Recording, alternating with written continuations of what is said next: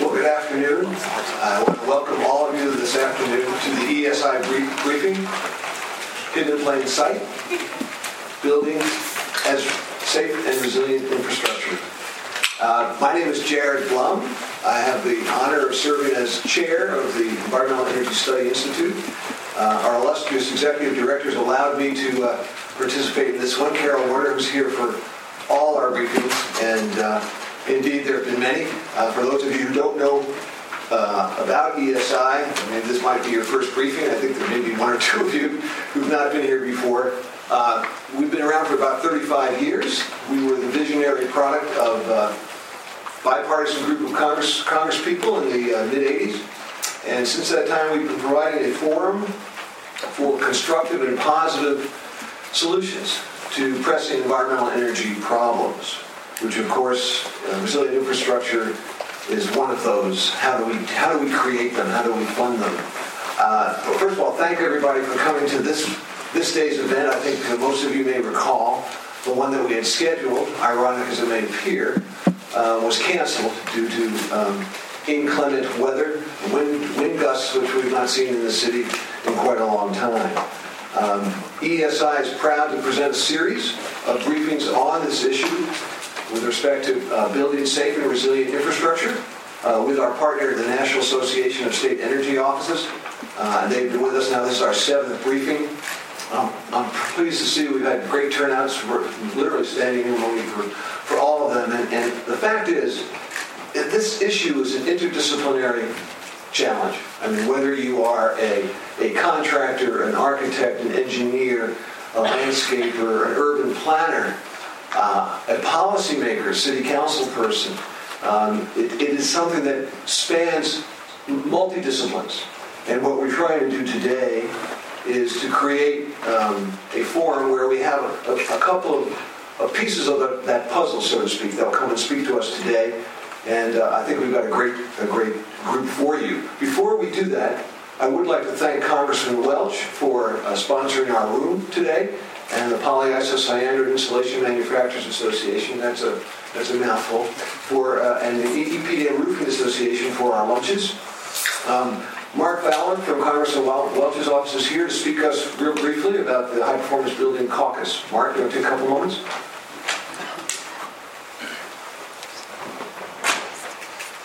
Great. Well, thanks, Jared, and thanks to Ellen and Carol and the EESI team for organizing everything, and to our panelists for uh, for joining. I just wanted to quickly mention the Congressional High Performance Building Caucus. Uh, it's a caucus chaired by my boss, Congressman Welch, and Congressman David McKinley from West Virginia, and it's focused on a lot of the similar issues that we're going to be dealing with today. So things like, you know, what policies help make sustainable buildings, um, how do we improve the resiliency and energy efficiency buildings. And we have some great downtown partners uh, made up of everyone from engineers to installers to installation manufacturers and many more uh, that we work with. Um, we'd love to have all of your bosses join. And again, my name is Mark Fowler, if I can answer any questions about that. So thanks, and look forward to the presentation. Thanks, Mark. Thanks very much, and, and thank you for your boss's support and participation in the caucus.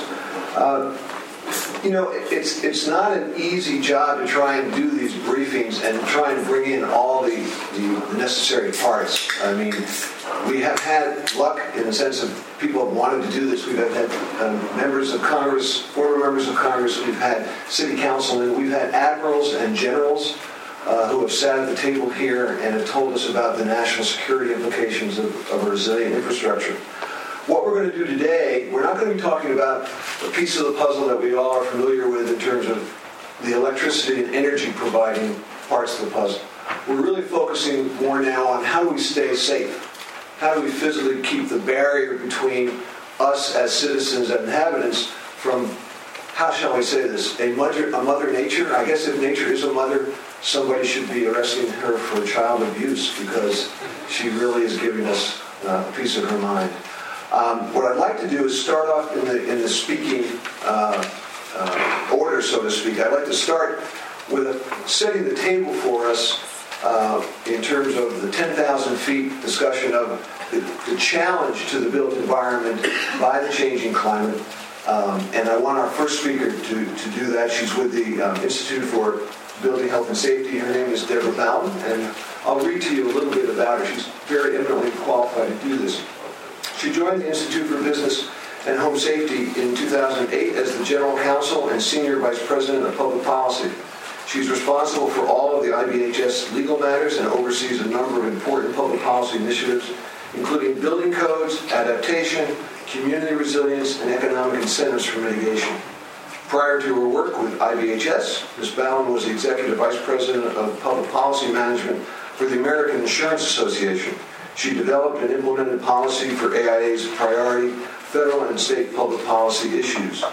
Now, when, when Deborah is done, I'm going to move on to go down from 10,000 feet and let's get right on the ground. And nothing's more, well, roofing is almost on the ground, Reed, but close. We're going to get to the building. We're going to get to where, where the, the quality of the building materials and the installation and contracting matters. And we're going to have someone who knows a heck of a lot about that. The Honorable Reed, Ribble is the CEO of the National Roofing Contractors Association. Before becoming CEO, Reed served six years in the U.S. House of Representatives. During his tenure, he served on the Agriculture, Transportation, and Infrastructure, real important, Budget and Finance and Foreign Affairs Committees, where he served as Vice Chairman of the Committee on Emerging Threats. During his time in Congress, Reed met with more than 25 heads of state, and his capacity on the Committee of Foreign Affairs traveled extensively throughout Eastern Europe and the Middle East. And batting cleanup actually not correct because you're number three. Cleanup would be number four, but we'll give you that title anyway, Paul. Paul Totten is a vice president of WSP and leads the Building Enclosures Division. He has over 21 years of experience in the fields of structural engineering, building enclosure design, and commissioning and building science. He has concentrated his expertise the evaluation and analysis of heat, air, and moisture transfer and the cumulative effect these elements have on our building components and building operation. He is past co-chair of the Washington, D.C. AIA NIBS Building Enclosure Council, a member of NIBS, ASHRAE, and the U.S. GBC, Green Building Council, and a committee member of the National Institute of Building Sciences Guideline 3. We're going to take questions after the three of them present, if we could, as a panel. I will try and moderate as best as I can. So why don't we start off, Deborah? You're the lead off.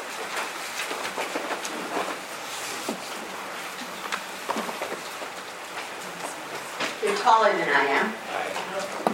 Uh, Congressman Ribble has suggested uh, that we can invite the standees to take the ch- committee chairs uh, behind me, and since I feel he's authorized to do that, I would never have uh, taken it upon myself to do that, but please do that. Unfortunately, the slides are facing the audience right now, so um, you'll have to, if you choose that, you'll have to listen to us.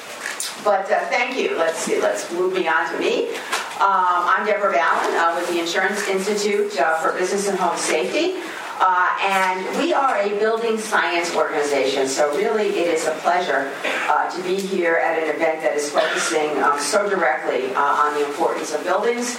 Uh, buildings are where people live, buildings are where people work, and they are vital for community resilience and our nation's resilience. Um, so while there are other aspects of resilience that can be talked about, I would love coming and just talking about the buildings. Uh, and the major focus uh, uh, for what we are doing is on the roof. Uh, roofs, uh, as you'll hear a lot about them today from Congressman Ribble, uh, roofs are responsible uh, for more damage than any other part of the building. The damage to the roof, but also the damage to the interior. If the roof is compromised, pieces of the roof or rooftop equipment can blow off a roof and cause damage to adjacent structures. Um, and one of the things that we say about a building, uh, without a building without a roof, uh, in the event of a rainstorm, a severe rainstorm, is really just a big bucket. Uh, waiting to fill up with water, uh, and therefore it becomes uh, uninhabitable or unworkable. So uh, I'm not going to say anything more on, on that other than we work closely with the NRCA and support everything they do in the resilience space. and I do look forward to hearing more from what he has to say about it. So here's a video. Let's start with that because people love the IBHS videos. This was actually the video you saw the roof blowing right off. The roof blows off, there goes the building. This was the way we opened uh, the IBHS Research Center uh, in 2010. Uh, we did a side-by-side uh, comparison of a home that was built to the building code in Bloomington, Illinois, uh, and one that surpassed the building code uh, by being built to the IBHS fortified standard. And um, I'm happy to report that the one that stayed up was the one that was built to our standard. Um, and here's a commercial one. That one you're going to need to run. This is a commercial analog, and I know Congressman uh, Ribble's organization does a lot uh, with respect to commercial roofs as well.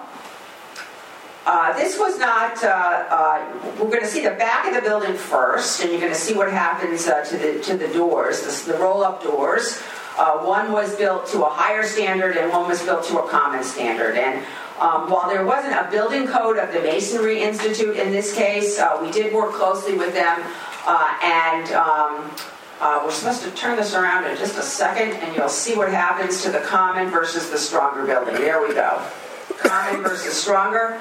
Uh, we blew out the windows because that often happens in a high wind event. Uh, and then we went to see what would happen uh, if the uh, interior got pressurized as a result of the windows. The roofing was not as adequate, in fact, inadequate as you can see on the common side. And if you just wait a minute, you'll see it's not just about the roof. There goes your building. Uh, and it was uh, a, a 10 times more damage uh, to the common side uh, versus the stronger side, as well as a building that is out of business. Um, so it really is about resilience not only for your building, uh, but for your business, for your community as well. Let's look briefly uh, at the Atlantic hurricane season, uh, which, as you know, uh, was unprecedented uh, in many ways and does underscore uh, the increasing importance of what we are talking about today.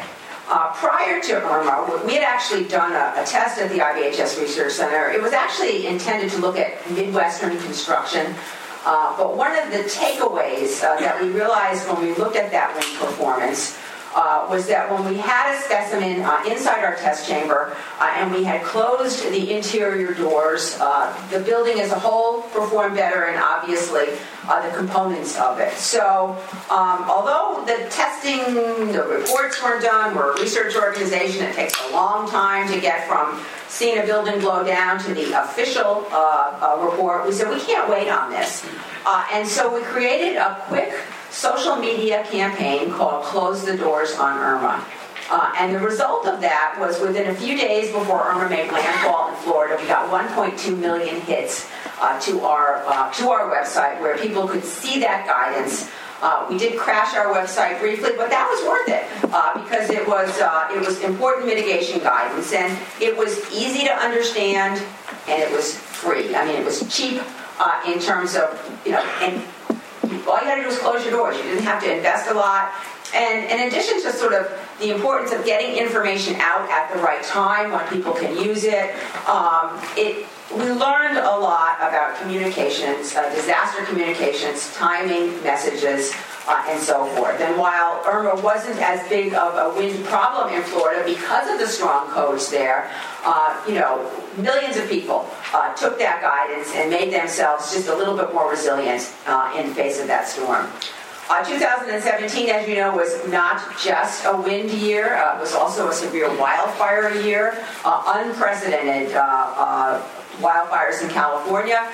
Uh, and this is a map, actually, uh, of Coffey Park, uh, which received a lot of attention, the Northern California fires in, in, in, October of 2017. And you can see the red spots uh, are the homes that burned. And um, the interesting thing about it was that the wildfire maps did not consider this a high hazard area. Um, you see that in floods. I mean, you see that in Houston. I mean, parts of Houston that got 50 inches of uh, of rainfall and therefore obviously flooded were not high hazard. So, you know, we talk about what we know about future weather, um, but what we don't know, you know, is, is as devastating uh, as what our predictions are. And they underscore uh, why being prepared in advance of, of any type of a disaster event um, is, is critical because sometimes there's warning. In the case of Irma, you could read that guidance and close your doors. Uh, in the case of these wildfires, I mean, they just took off, and you know, I'm sure you all read the reports. People basically being saved by being in their swimming pools. I mean, that's not um, that's not an ideal uh, way to deal with things. Here's a wildfire video as well. Uh, and, and a lot of the, the, the, the, information that we were able to put forward, defensible space, for example, on wildfire, we've done testing of these things. Um, we work very closely with the fire sciences uh, community, uh, and we are able to come out with that, um, you know, both sort of sophisticated research results that help influence codes and standards, uh, but also uh, things on defensible space, uh, things on uh, attic vents. Uh, the importance of uh, not having wide screens in your attic and not putting flammables in your attic uh, which then can become the fuel. So um, these are the kinds of things that are important from a communications perspective. Um, and, and then ultimately, you know, and you're a public policy organization, the goal is to really sort of wrap it all up and, and, and make change uh, at a much broader level. But in the meantime, house, we're, we're willing to do house by house combat. Uh, if, it, if, individual homeowners, individual business owners um, can take our guidance and become more resilient. Uh, I've mentioned codes and standards. Um, building codes, for those of you uh, who are not familiar with them, are uh, done by a consensus-based process in the United States. Uh, first at a model code level, uh, and then they have to be adopted by individual states. And sometimes that's an acrimonious process. Not all states have them. Uh, in fact, IBHS just released its latest report, which we call Rating the States, and we look at the building codes uh, in all the hurricane-prone areas uh, from Texas to, uh, to Maine. You can find that on our website. I apologize. It hadn't been released the time we scheduled this, so I didn't have a slide on that, but, uh, uh, but it's out now. but we also realize that that an individual homeowner or an individual business owner can go above code uh, and therefore become more resilient. So we developed uh, a set of uh, standards uh, and a set of uh, inspection uh, requirements that we call fortified uh, that are a way to implement a resilient design that goes above code. It's done at a voluntary level. There's a couple of jurisdictions in Alabama that have required it at their local level, but for the most part, um, we're trying to engage people and business owners to take that extra step, make a small investment uh, in mitigation to become safer and sounder in the event of an event. And you can see we do this uh, uh, at the home level as well as the business level. Uh, the difference between um, the Fortified program and LEED, uh, which a lot of you are probably familiar with, um, is twofold. Uh, one, I mentioned we do have an inspection requirement to make sure all the stuff uh, actually gets in. but, but homes are systems, or buildings are systems, and in order to um, uh, achieve the resilience that you want, you have to do everything in, in, a part of the building that is your system. So we have a bronze level, uh, which focuses on the roof, and we've talked very closely uh, with the NRCA. We're talking to them about some possible training uh, in those standards. Uh, to go the next level to silver, which is your doors and windows, uh, and the next level is gold, which is a continuous load path. and that was one of the things that we tested over the course of the summer against Midwest winds. but you can't, like, protect some of your doors and windows and think that it's all going to work. I mean, I remember talking to my greatest grassroots uh, sort of test case, which is my 90 year old mother, um, who said, But I got a shutter over my biggest window. You know, isn't that enough? And I said, No, it's not enough because the wind can break another window in, uh, and that's a problem. So um, we look at the building as a system and we understand, as our fortified manager says, you don't get what you expect, you get what you inspect. Uh, so we do require that verification um, to show that really your home is stronger uh, than the local code. And here's what a what a fortified homeowner had to say, and, and you can see. I mean, the challenge that we have um, is convincing people that this is where they should be spending some of their money. We like to say we want people to have a strong to to to understand the value of a strong roof and not just a strong granite countertop, and that's uh, that's the challenge that we have, sort of the way that homes are bought and sold. Uh, builders and the real estate uh, agents, except in coastal Alabama, uh, really aren't talking about the value uh, that is really uh, imbued in a fortified home, a stronger home, but, but it's there. Um, so we're in Washington. I wanted to mention some of the political challenges, and perhaps uh, uh, Congressman Ribble will talk about some of these things. But unfortunately, um, you know, there's a lot of gridlock here. It's hard to get done the things that even everyone agrees to. Although I'm happy to say uh, that with the, the, the February uh, budget legislation, they actually did pass uh, both uh, programmatic changes to incentivize states to do better, uh, as well as uh, some additions to mitigation grants. Uh, and these are some of the things that uh, certainly we can talk about uh, in terms of really moving forward, finding the win-wins, uh, the resilient building caucus, that's a great kind of thing. It's getting people together, events like this, uh, that have people sort of walking away and saying, boy, you know, I, I, I think what I heard today made a lot of sense, and, uh, you know, this is something that we need to think about. How do we make this work from a public policy perspective? Um, so I hope I'm not over my time, but I'm going to pass on the clicker uh, to Congressman Ribble. Thank you very much. Thank you, Deborah. A very important announcement, and that is for those of you that are standing up there and didn't get fed, we did order some additional food, so it should be coming momentarily. Um, I am going to yield the rest of my time back to the congressman. Uh, Well, good, good afternoon. Is it okay if I just talk right from here? So y'all hear me? Mark, thanks for, uh, for making the space available. Having been in this role and worked, worked very closely with your boss, I can tell you that uh, Congressman Welch is uh, one of, one of the best members of this entire body. And I appreciate him making this available. And I'm a, I'm a Republican, he's a Democrat. We're very far apart on a lot of political issues. I have a profound respect for, for Congressman Welch. Um, I want to talk a little bit about history because I think history is important uh, so that we can kind of understand that everything is interconnected. You saw the, some of the video there that was uh, in the IBHS wind tunnel. But I want to take you back to the mid 2000s. In 2004, there were four hurricanes that went through Florida. And in 2005, it, one of those was Hurricane Andrew. And then 2005, you had the big hurricane, Hurricane Katrina, that went through New Orleans. And uh, many of you who were old enough to actually watch that video or maybe live through it if you're if you're from Louisiana, uh, you saw the the what really became a modern version of an American refugee coming out of their homes that were destroyed, going to the Superdome. At the time, about halfway through that storm, the roof on the Superdome was performing perfectly well. In fact, that it was a fully adhered EPDM rubber roof that was 60 mils thick. For those of you who don't understand the thickness, thick in terms of about 50 pieces of paper compressed together. That's about 60 mils of thickness. That roof was performing perfectly fine, and people were, were secured out of the weather. However, across the street was a high-rise hotel owned either by Marriott, Sheraton, Hyatt, whoever. And as you saw in the windows, as you saw in the video, windows often will break the windows blew out of that hotel. They then became glass missiles that landed on the roof of the Superdome across the street. When that glass, sharp edge of glass, penetrated the membrane, it now created a flap that could get captured in the wind, and off the roof went.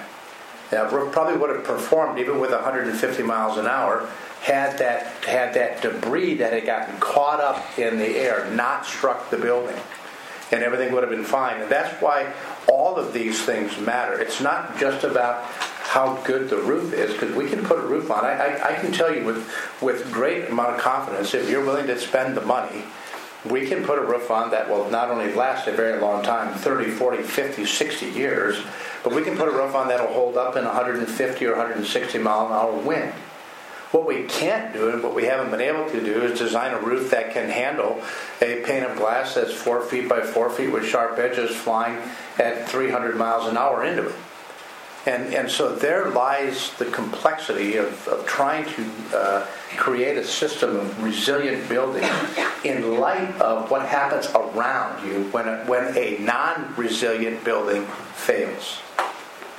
Let's stop and fast forward now to uh, 2017. Two major hurricanes hit the United States. We had uh, the hurricane in Houston, which damaged 300,000 homes. So three, 300,000 homes in Houston have to be replaced. But they don't have to be replaced because of wind. They have to be replaced because of flooding. And so there's no building code per se, short of putting the, every single one of those houses in the flood zone. And for those of you who live in New York, you understand it because Hurricane Sandy did something similar, where, where a wind surge pushed water onto the land and brought water into these buildings. And now the buildings have to be replaced. However, the roofs in, in Houston actually held up pretty well. There was very little roof damage there, even though we had winds in excess of 100 miles an hour. Hurricane Irma, on the other hand, class 5 hurricane that hit the Florida Keys, damaged 150,000 roofs. However, that damage was dramatically reduced compared to what had happened with Hurricane Andrew just a decade or so before the state of Florida had, had moved very aggressively in coastal regions to increase the building code, to, to, in essence, up the game to keep roofs on.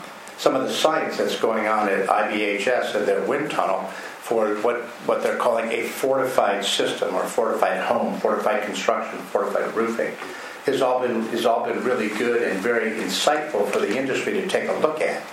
But even then, it's more complicated than just figuring out how to put a roof on that will stay in place. So, for example, you saw the residential home where the entire structure just disappeared once the windows went open, and the home next to it stayed intact. Well, that home next to it can stay intact, and I can tell you we can keep a roof intact, but using adhesives and things around perimeters to increase the wind resistance only works if that method of attachment doesn't damage the roof 10, 12, 14 years down the road. So the roofing industry is working with the insurance industry in helping design that fortified system in a way that when we meld components that may not be chemically compatible, and a scientist who's looking at wind can can think that an adhesive that holds it on is the right thing to do, we can look at that adhesive and say, yeah, adhering that is correct, but you can't use that adhesive because we've got a chemical conflict with the two materials. And so getting that to getting that right takes a lot of time.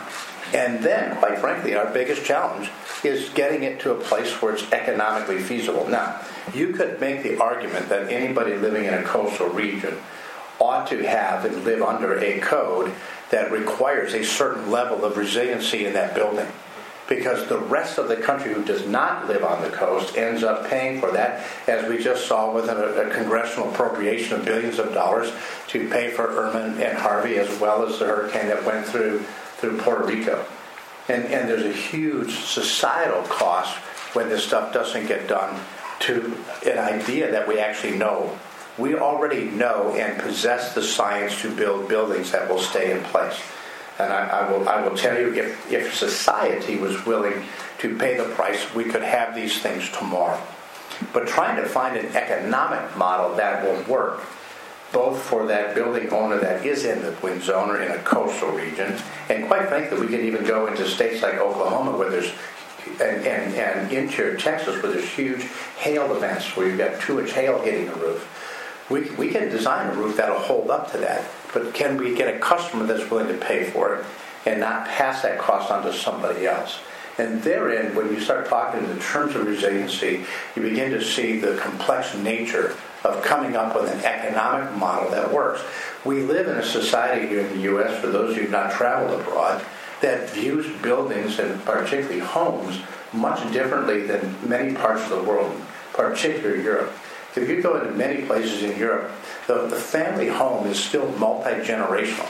So mom and dad buy a home, and the kids end up getting that home from mom and dad, and the grandkids end up getting the home from them. And these homes are designed and constructed and built to last hundreds of years. We don't live in that type of society. The United States of America and its citizens have always been extraordinarily mobile.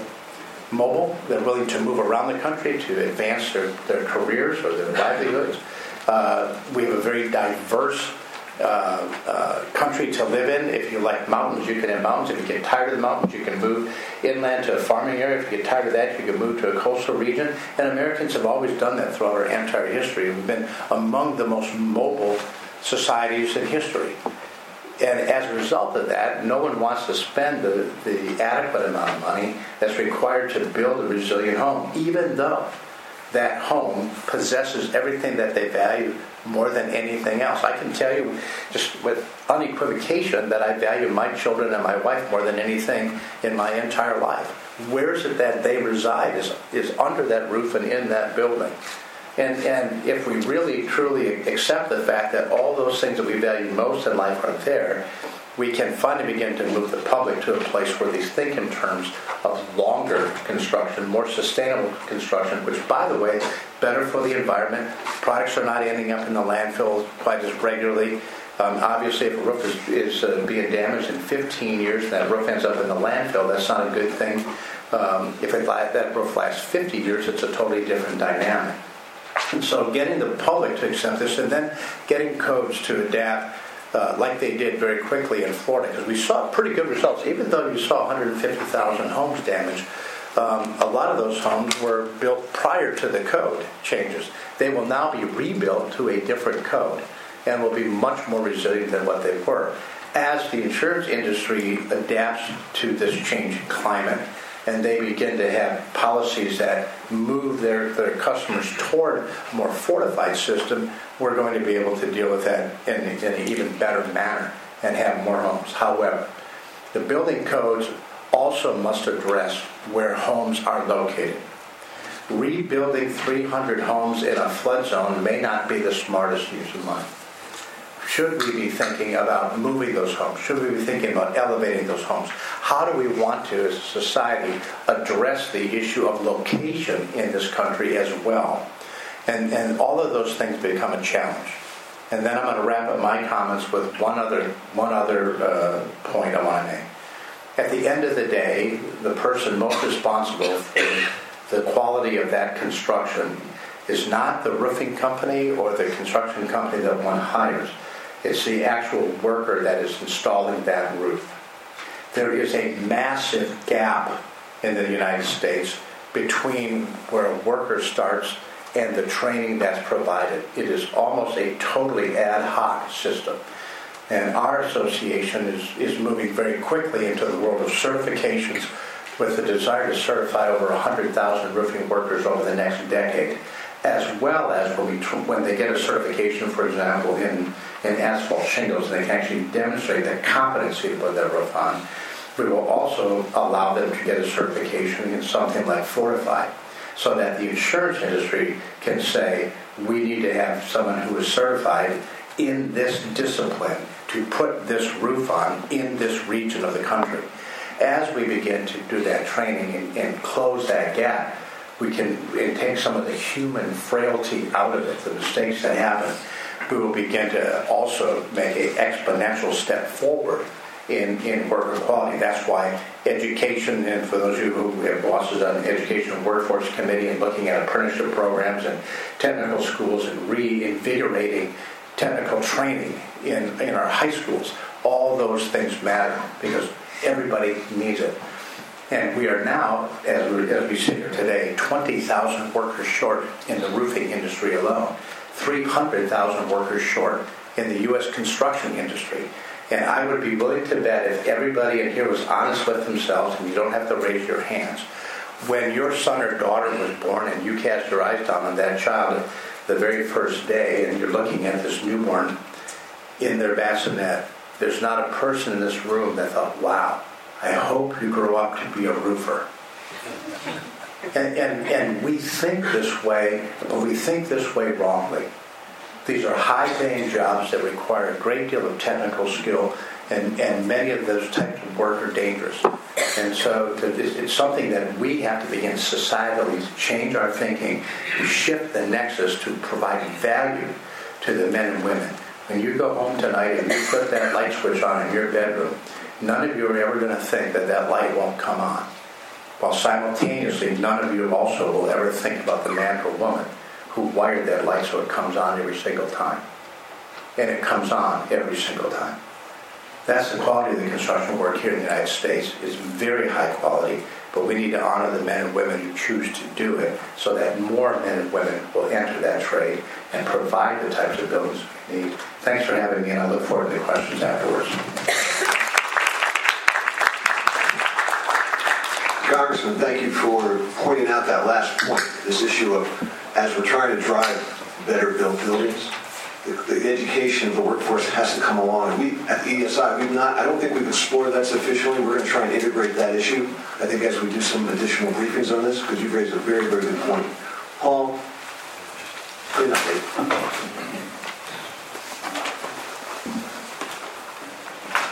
like Deborah, I'm vertically challenged. Let's wait a few seconds for my slides to come up.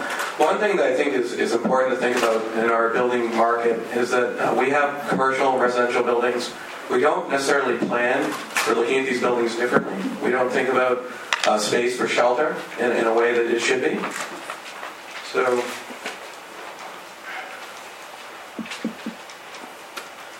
I'm off clicker. I think you're going to have to help me with this one.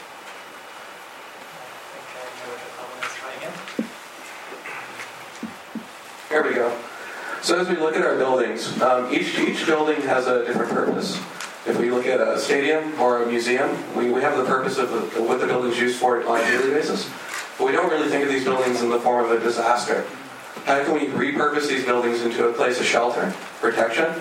Uh, we're spending taxpayer dollars on a lot of these buildings as they get constructed, and so we need to think of them that way.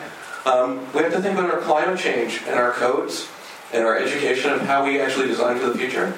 Not a single building we design today is actually built for the future. It's built for the past. We design everything for the past. The rate of codes uh, get adopted and debated. It takes six to ten years to get something passed. By the time it's passed, it's already outdated based on the rate of climate change. So we have to think uh, differently about our building stock. We have to think about um, teaching and training. Reed's absolutely correct. Education of not only owners of buildings and property owners and facilities managers, but also those that build, construct, and live and occupy these spaces. So, what are the basic requirements of any building? The very basic requirements to provide shelter. You know, we don't we don't think of any building we go into for entertainment or other purposes as a place of shelter. You know, as we saw after Katrina, Superdome definitely became a large space for shelter in the city. Convention centers, large space for shelter. These areas of assembly could be pre-designed on taxpayer dollars with an infirmary, a hospital, and, and a means to actually shelter people in the case of a storm. We don't think of our infrastructure into these buildings in the same way. Uh, we look at microgridding. Microgridding is not done all over the U.S. We look at how long it takes to get our grid back up, even after a basic windstorm. Um, it, it's amazing at the rate it takes to get something done because we haven't thought about mic- uh, taking things down to a smaller set. Uh, we have to think about our life safety. So we build a lot of glass. Glass is great, allows you to see outside. But glass also becomes a huge projectile issue in almost any event.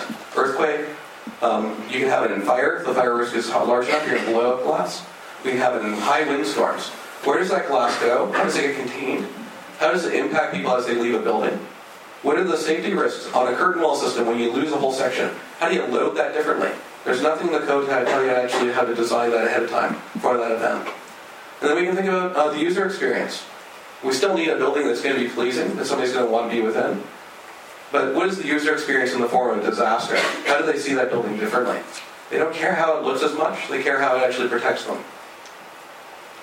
We have a variety of buildings that we built. Each of them are uh, for different purposes, so anything from an office to a school to a large stadium or a museum. And if we look at each of these buildings uh, from an event of how we experience them on a day-to-day basis, we go to school to learn, to be educated about sustainability and different ways of looking at, at the world. But what do we do when that's uh, needed for a shelter? How do we actually use that space differently? Is it pre-built, pre-thought through for resiliency on day one? If we look at our um, museums, the same thing. Can these be used as shelter spaces? Usually with the quality of artifacts in these and the, and the cost of those, they're not seen in that, in that way, but could we find a way of getting to that point?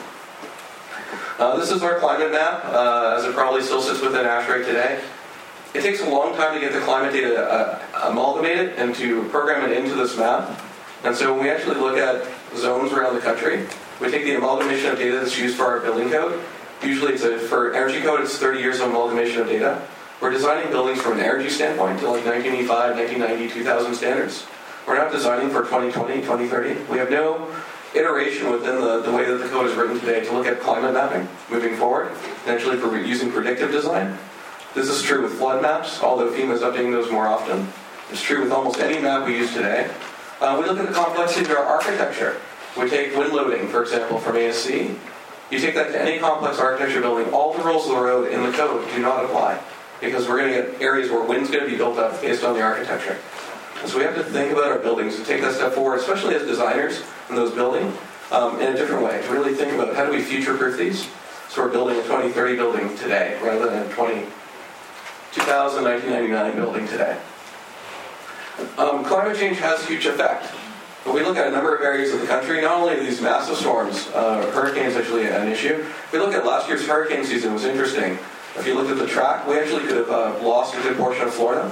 We had eight to ten storms in a row tracking along the same line. That is actually going to happen more often, where we see stuff up and down the East Coast, where these storms are going to be iterative rather than singular. They may not be at the same high speed of wind. Uh, the same is true with tornadoes. We look at the, the rate of tornadoes and the, the volume of tornadoes. We're getting a different type of storm event we, we're getting today than if we go back to even 1998, 98, 90, uh, 2000. It's a different pace.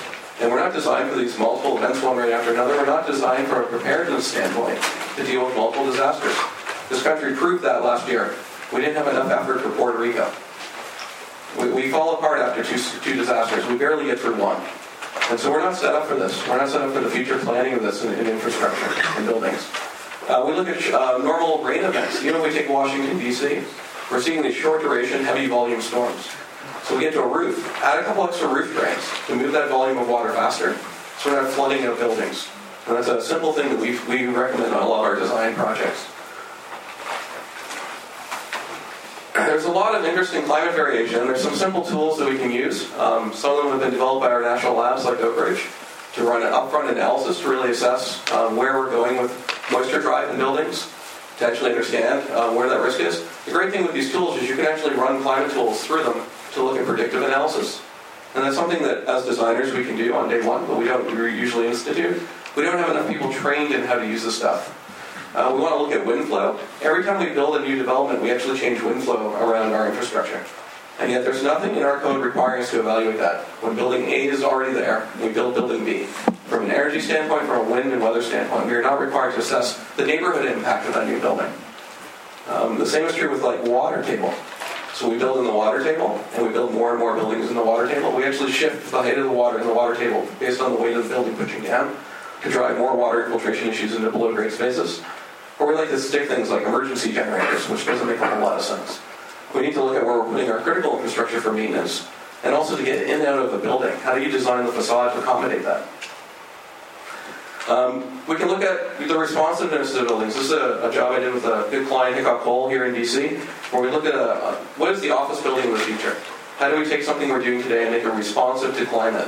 So we can take heat off glass. As it gets warmer, the, the, the screen wall of this building would adapt to actually provide more shade in time.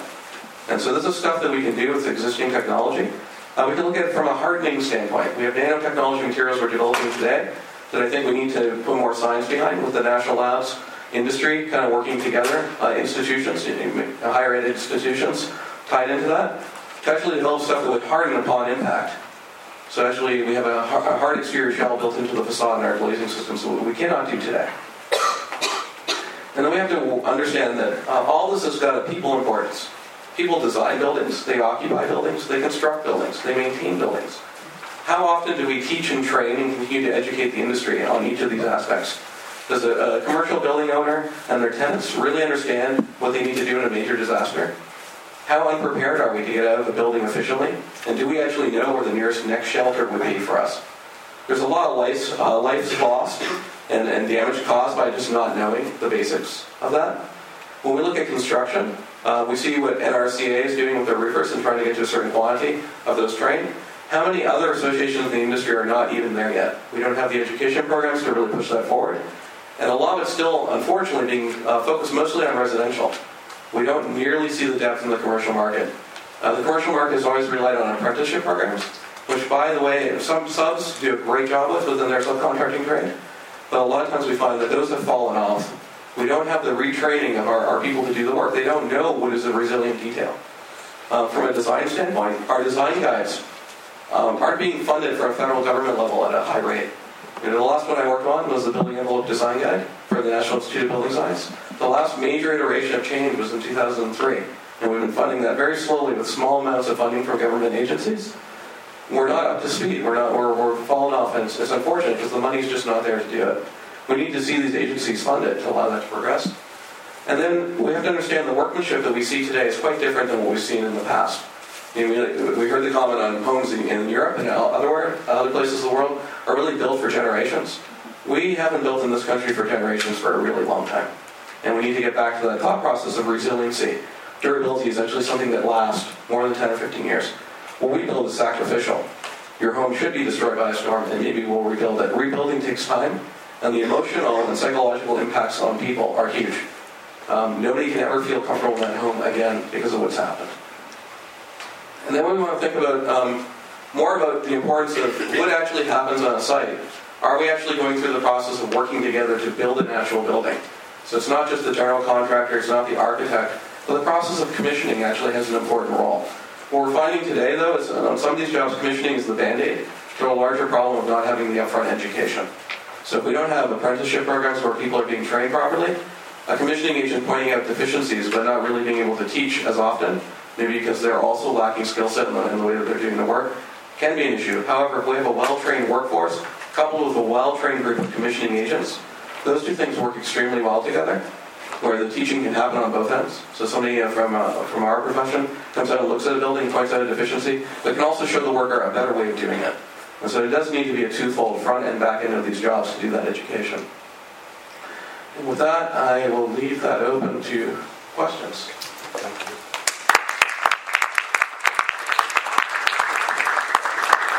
Well, thank, thank you, all three of you. Um, you you demonstrated that we have the technological know-how.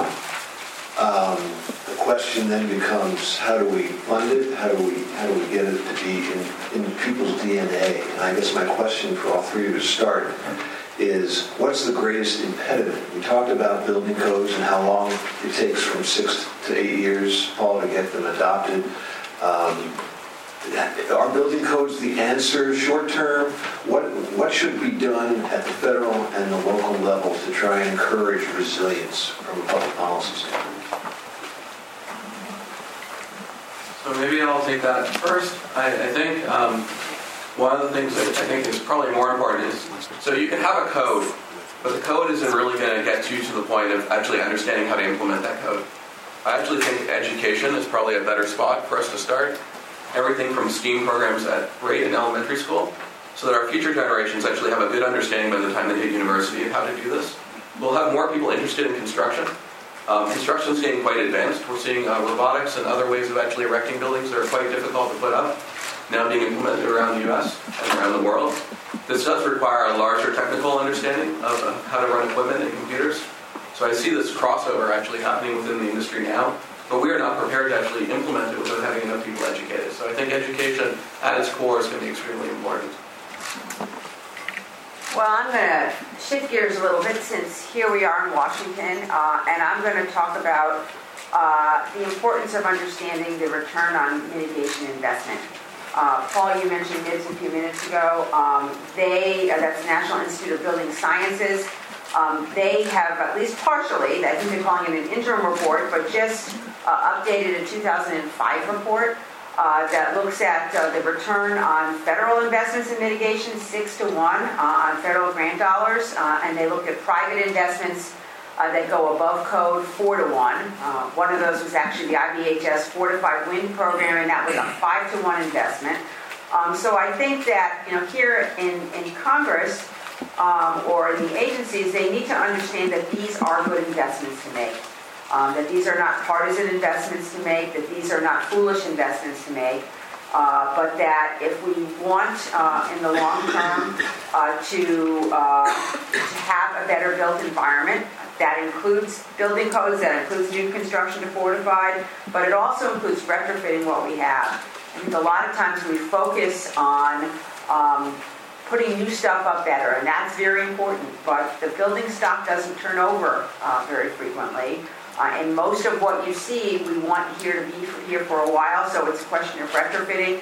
When you get a new roof, re-roof the right way. So um, people don't intuitively understand that, uh, but one way to get them to understand it better is to focus on that return on investment. Congressman? Yeah, I would say two things. First of all, we have to stop hiding the true cost the cost often gets hidden when uh, if, if too much taxpayer dollars are involved in the rebuilding, there's not a lot of incentive for building owners to actually own the problem themselves. And uh, that cost gets hidden if someone else is paying, well, there's not uh, the right incentive then to actually do it the correct way. Se- secondarily to that, um, there's the old adage, how do you eat an elephant? One bite at a time. And the, the real approach I think you need to take is you take a look at the, that wind map and where, where real difficult uh, climate events occur in the country and focus your attention there. And you get the biggest return. And then you can begin to spread that to other regions of the country and deal with other climate related crises. So you start with wind and hurricanes and whatnot along the coastal regions of the, of the southeast. Uh, you then go into the, the central and plain states and deal with hail. You know, you, uh, you get into the tornado zones and deal with that. And you, you do them systematically. And you begin to create a proof example that it actually works as, as you step into it that way. And I think that those two things would, would take us a long way. Thank you. Actually, one of the, I would seem to be one of the best things we can do is have a government that is prepared, so to speak, to deal with this in, in an interagency way. And I actually, Jeremy Marcus is here from Congressman Cartwright's office. Could a couple of moments just to make a brief moment of com- comment about uh, your legislation? Yes. Uh, well, thanks EESI again for giving me a, a few minutes to talk about something we've been working on for the last few years um, that we think is a really common sense way for the federal government to help prepare ourselves better for these events. Um, as many of you may know, the GAO for the past um, three high-risk reports, which identify the biggest fiscal vulnerabilities of the federal government, have identified extreme weather as something that the federal government needs to do a better job preparing for. And so um, we've introduced something called the Prepare Act that does really three common sense things that we think can help us better ready ourselves for um, the increased prevalence of extreme weather that we're all seeing. The first um, is an interagency council where we would have um, the folks come together, um, decide the best practices, make sure agencies are doing their work, um, and have a coordinating body for the federal government to look at extreme weather preparedness. The second thing we would do is make sure each agency is make, having their own extreme weather plans and looking at how they're going to fulfill the mission of their agency and how extreme weather will impact their uh, their mission and how they can fulfill it and what fiscal vulnerabilities they have. And the third is a state and regional approach, both coordinating federal responses. We've talked to a lot of state and regional people and say we have different agencies coming in doing different things, but they aren't necessarily talking to each other. So having regional meetings, having regional plans that focus on the specific needs of each individual area and how they're preparing um, and how they're coordinating with the federal government and how the federal government is getting the best available information out to folks um, on the ground. So um, I'm, I'm, pleased to say we have over uh, 60 organizations, think tanks, businesses that have endorsed it. IBHS is one of them that's been a big supporter of the bill. Um, we love to have the roofers on as well if you're interested. Um, and um, the bill has uh, passed unanimously out of OGR. Um, it was actually supposed to be marked up by TNI last week. It got snowed out. Uh, the irony wasn't lost on us, but um, hopefully uh, it'll be moving through TNI. And we'd love to get anyone here, um, whether you're from an organization who might want to uh, get more um, information or support it, or you're from an office. Um, we're, we're, still looking for co-sponsors.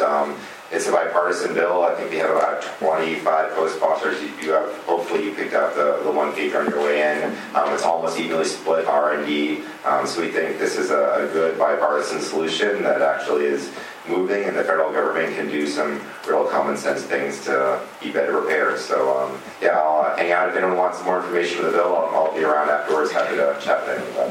Thanks.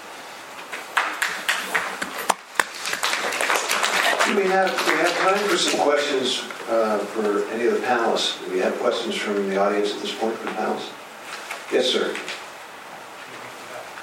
Um, I, this might be for Paul, I'm not sure. I was wondering about hearing a little more about solar on roofs in the future and, and both as a way to provide decentralized power when there are storms and you lose uh, centralized power options.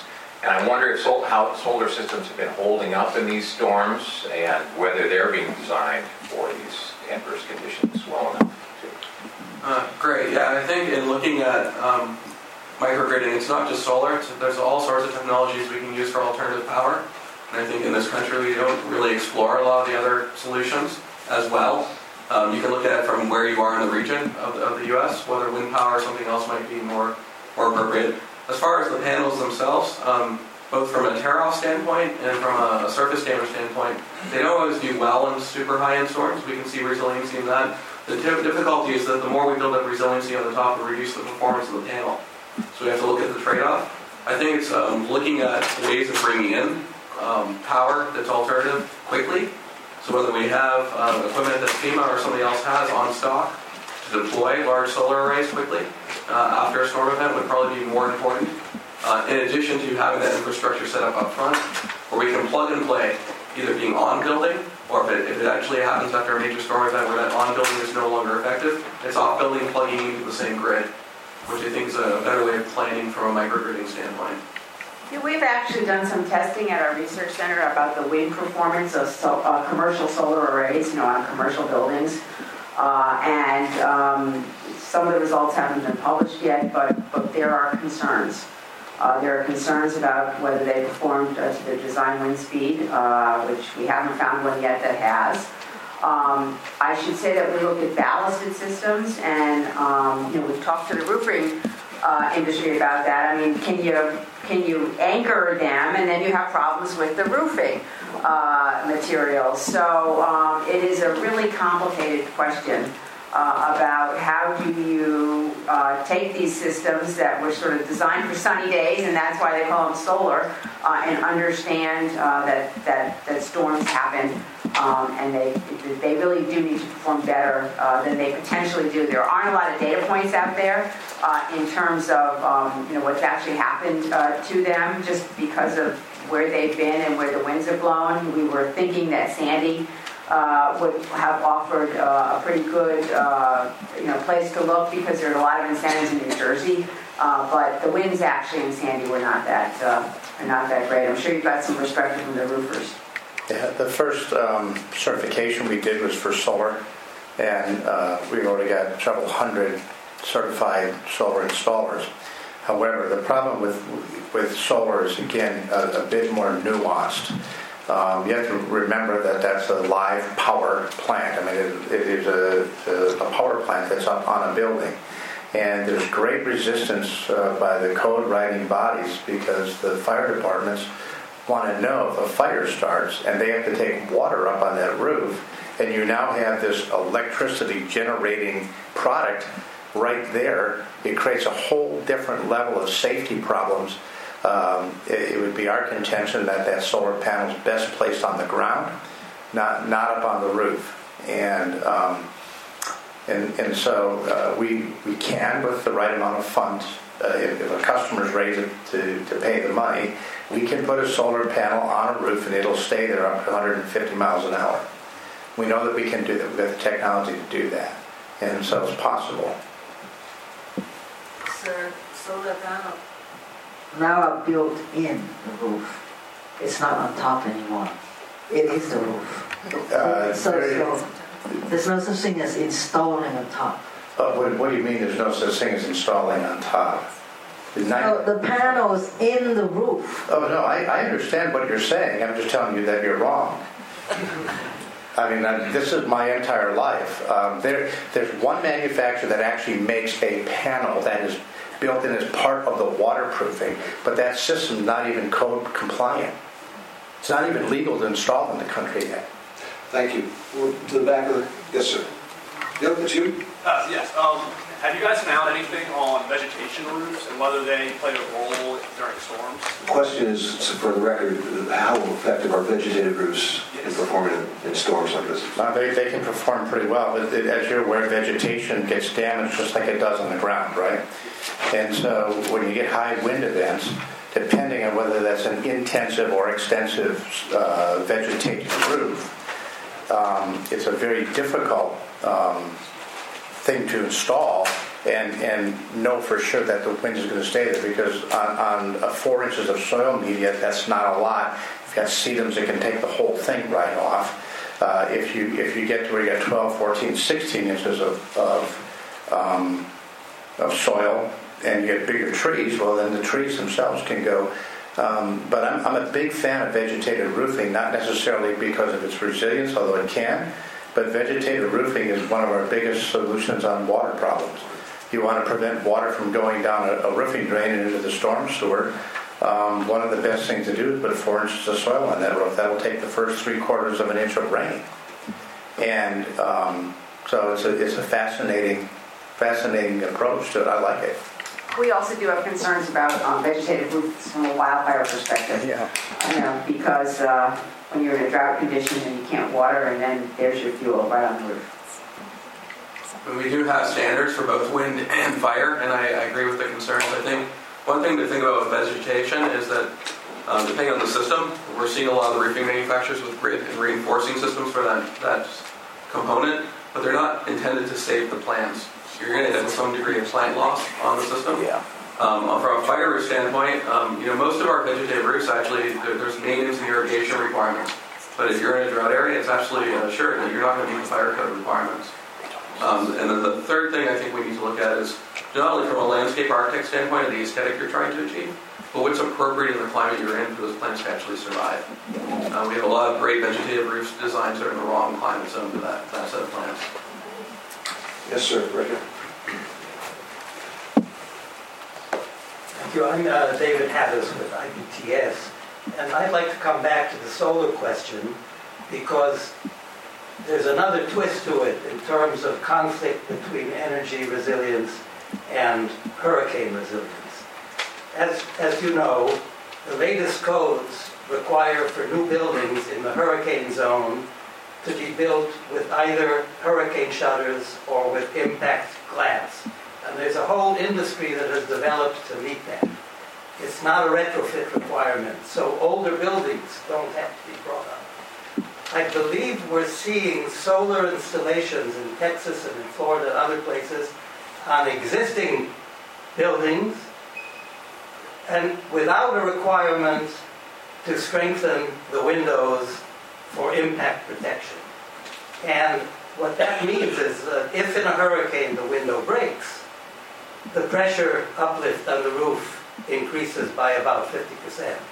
So it's resisting a 200 mile an hour wind. Uh, can we move into requiring, and of course there's a lot of pressure to, uh, from various sources to put solar on roofs and on buildings. Is it possible to make them aware that there is this additional problem and to require the retrofit? So I think when we think about buildings, we have to think about them holistically, and we don't necessarily do that in the interrelation between our design. So let's just take the building code.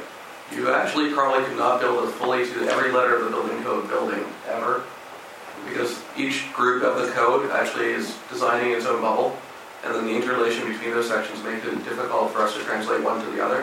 What you bring up is actually a great point. We have glazing in the building of varying standards, and we're not always required to bring that up to the current code or even look at future code. That implosion of glass changes pressurization in a building, and yet it's not picked up in our roofing standards. It's not picked up in other standards within the building. It's not uh, picked up in fire spread caused by wind. If there's a fire an electrical fire in the space, that interrelation is important. Um, to get it out in the industry and education format, we have to understand that in that storm event, we're not designing for that. We're designing everything up to that storm event. There's nothing in our code today that actually designs properly to a storm event. And so for the solar industry and for the roofing industry, yeah, it's going to happen that roof's going will be lost, but their design parameters are based on the building staying intact holistically, and that's the challenge. And even on, even on Fortified, if you saw the video that she showed where you had the one building that, that wasn't built to the code and one that was, and the one building blew apart, just imagine if that building was across the street. So you've got a, a, a one home that's built to fortify a resilient system, but the house across the street is not yet. That one blows up and and smashes into the building across the street. Now all those windows go on that building pressurized, the house pressurized, and you've got a new problem. And, and so um, this is a very, very difficult problem to get to. Um, that's why part of this solution has to be centered around what the new construction codes are. So when entire neighborhoods are built, which you, you see a lot in the coastal regions, that, that all of the homes are built to that standard in that entire neighborhood. Now you're really getting at, at the, the core problem. And so it, it's, a, it's a tough deal when you're having a, a mix and match type of thing. Yeah, one of the things I'm personally very grateful for is that I don't need to understand the politics of solar, uh, which, you know, there's a lot there.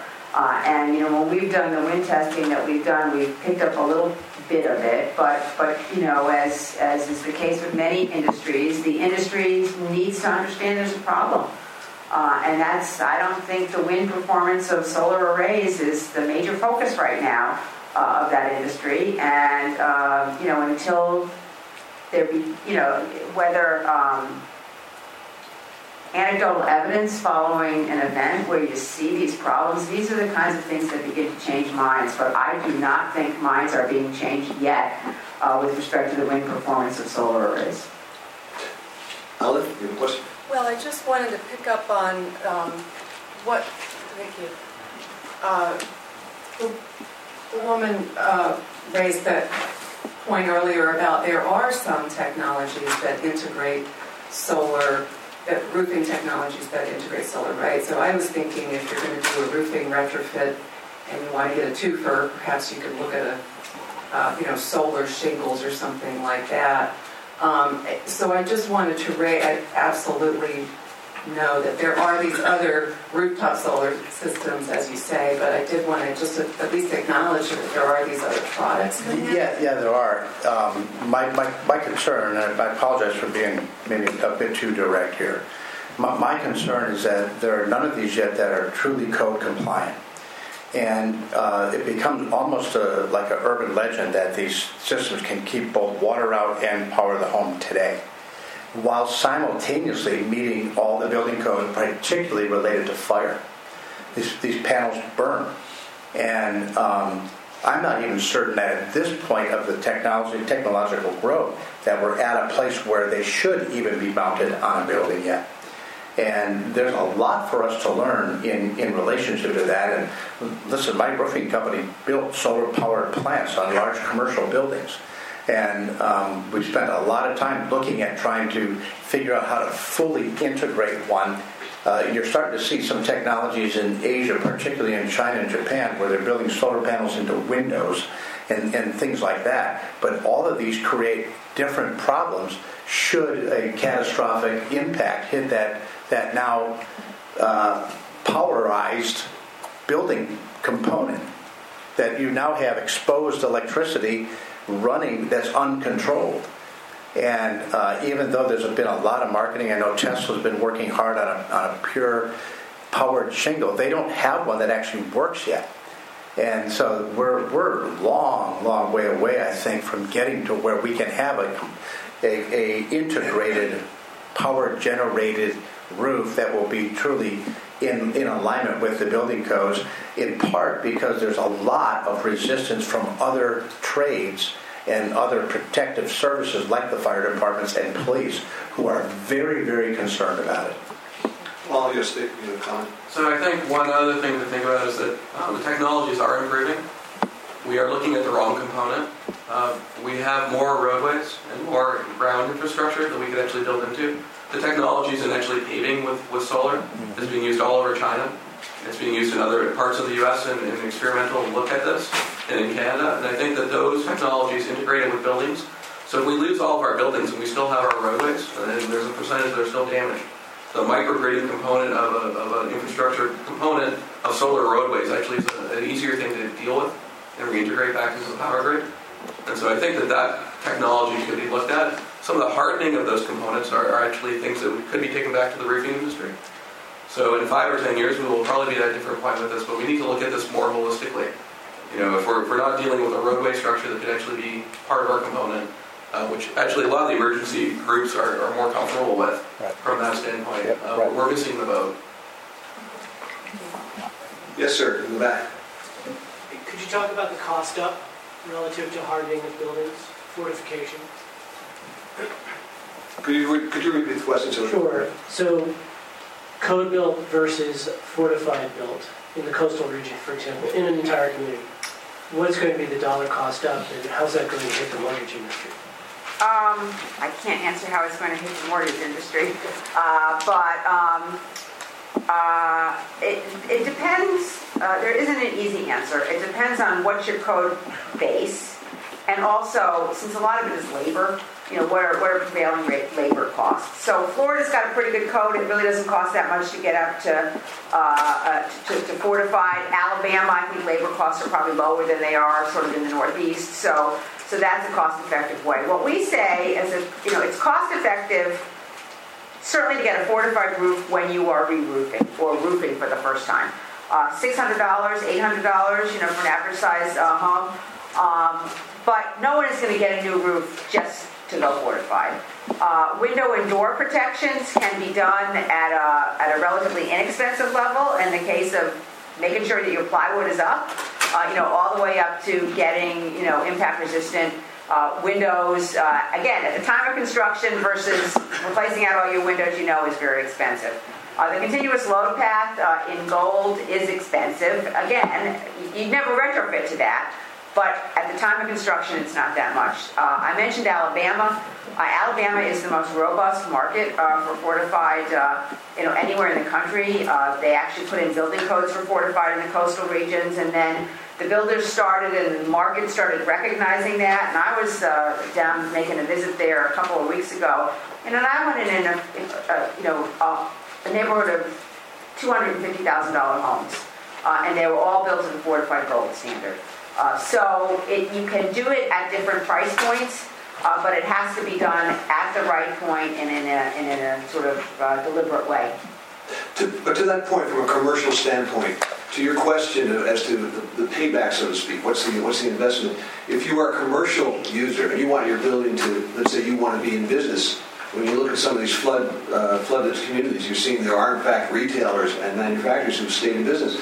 There is a payback that goes beyond the immediate, you know, whether or not you feel it's worthwhile if you're in a commercial business. So that, that may be a different um, component when you're thinking about doing these retrofits to make a resilient building. Yeah, you know, from a commercial perspective, we think one of the most important things is, is having power generation. You know, a generator, and, and we were in the field uh, uh, following Hurricane Harvey, uh, where it made landfall, not in Houston uh, and saw just countless businesses that were that looked okay. I mean, we didn't have the authority to go into them, but they looked okay, but they were closed because there was no power. Uh, and again, to sort of focus on uh, the bottom line of the business is staying in business. Yes, sir. If I might just ask a follow-up to that. So for the, the homeowner or business owner that, that has a structure built to the fortified standard, is there a um, a benefit in terms of their in- insurance rate being lower. We're an hour and 15 minutes, and we got the first question about insurance discounts. you guys, you were slow. Um, there is, uh, you know, it, it, in some states, in Alabama, they actually have put that into their insurance regulatory mechanism. Uh, other states, uh, it, you know, it's whatever the market determines. Uh, and you know, insurance companies, it's it's it's a regulated industry, but it's also a competitive industry. Uh, and they are looking for fortified homes. IBHS actually is developing a database so that they can check that out. Uh, and and you know can respond accordingly in the market. Uh, I don't know what the discounts are in Alabama, but they certainly are enough to sort of keep that that sort of program moving along, you know, in, in, in all aspects of the market. It, it's interesting your question, and I, I agree with It took longer than I thought for the, for the for the question to come up, but it's an excellent one, and you expand on that question, not just the insurance industry, the credit markets. For example, just as the three people here said that, that building performance is a systemic issue, it's a, how do you build a systematic approach to resilience?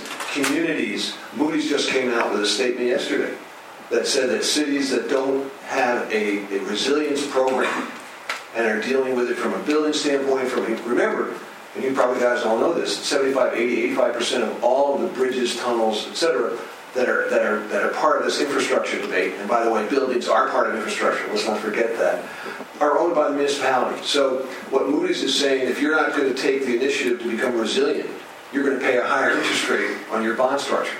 So that's a very important, it's, it's not assurance per se, but it's kind of. So it's kind of an answer to your question. Anybody? Yes, sir. Um, hi. Uh, maybe I can, oh great. Yeah, I can make myself heard, but um, sure, this works. So um, my question more is on the, I guess, technological side of this process, and forgive my ignorance, this is just, I'm not fully aware.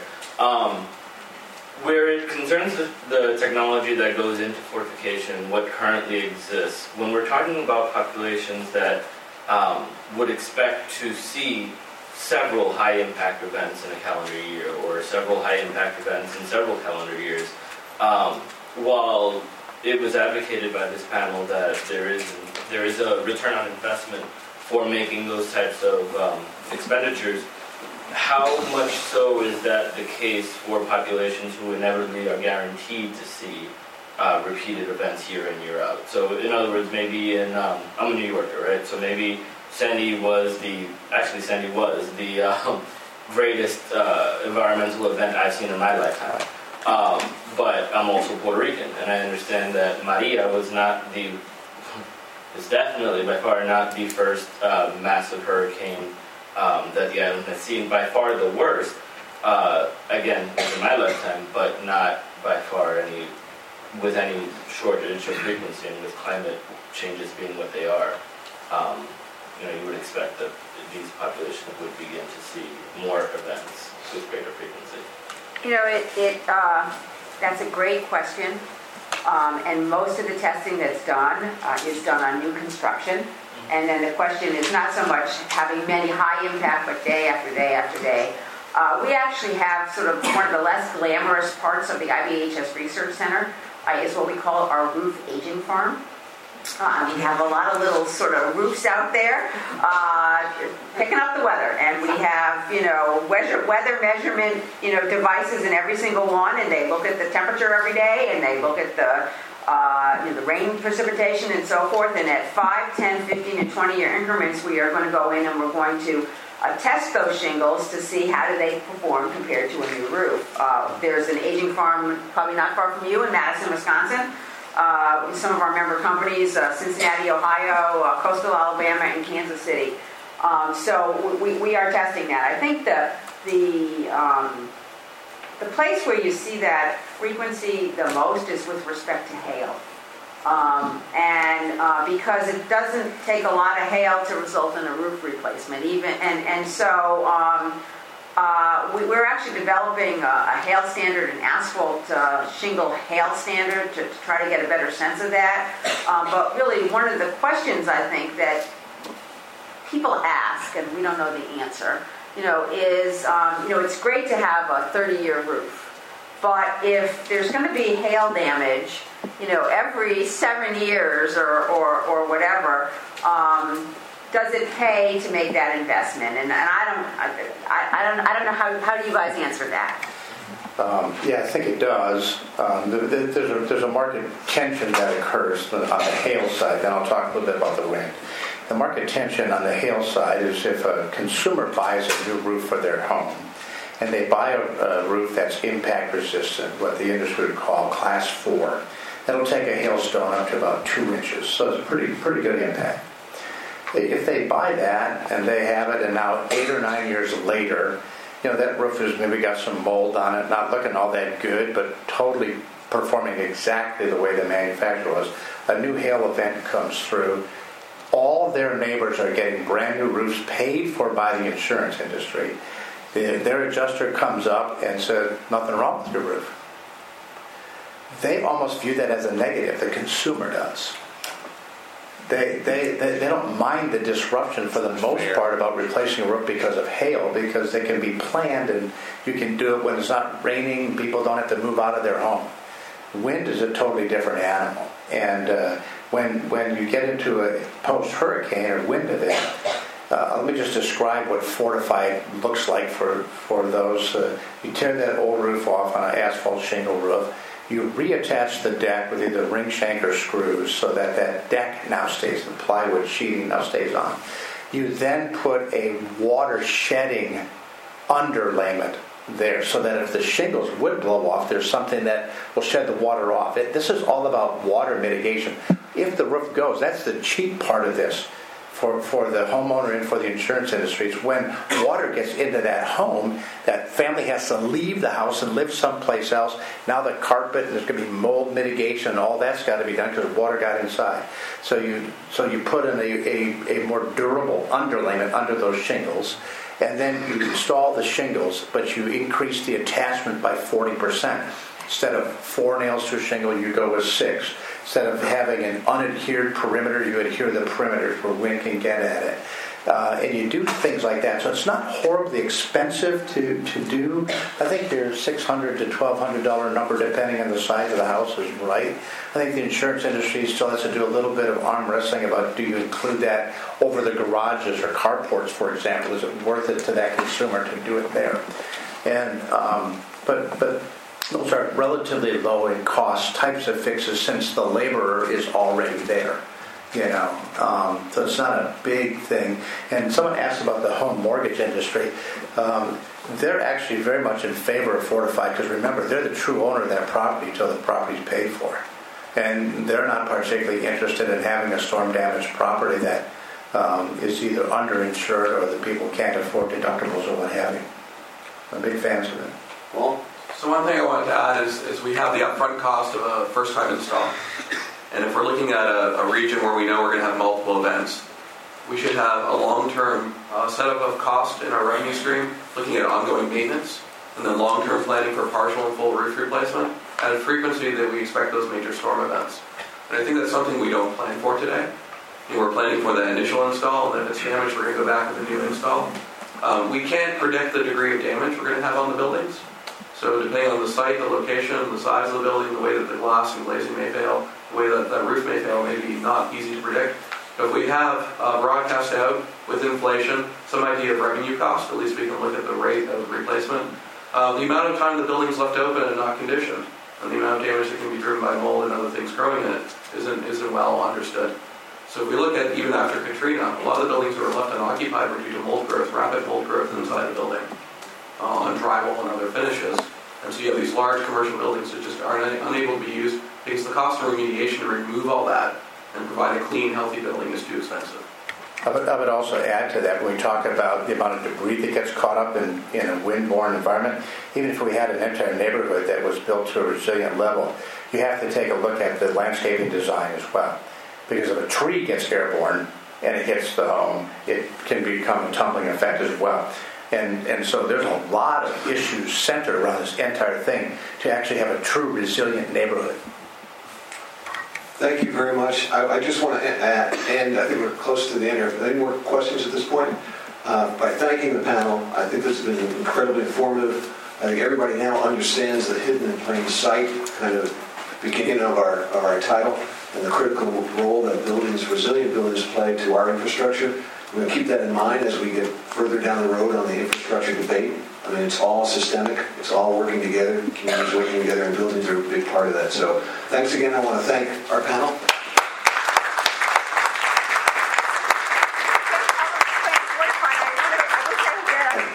And thank all of you for attending. Thank you very much. Bye bye.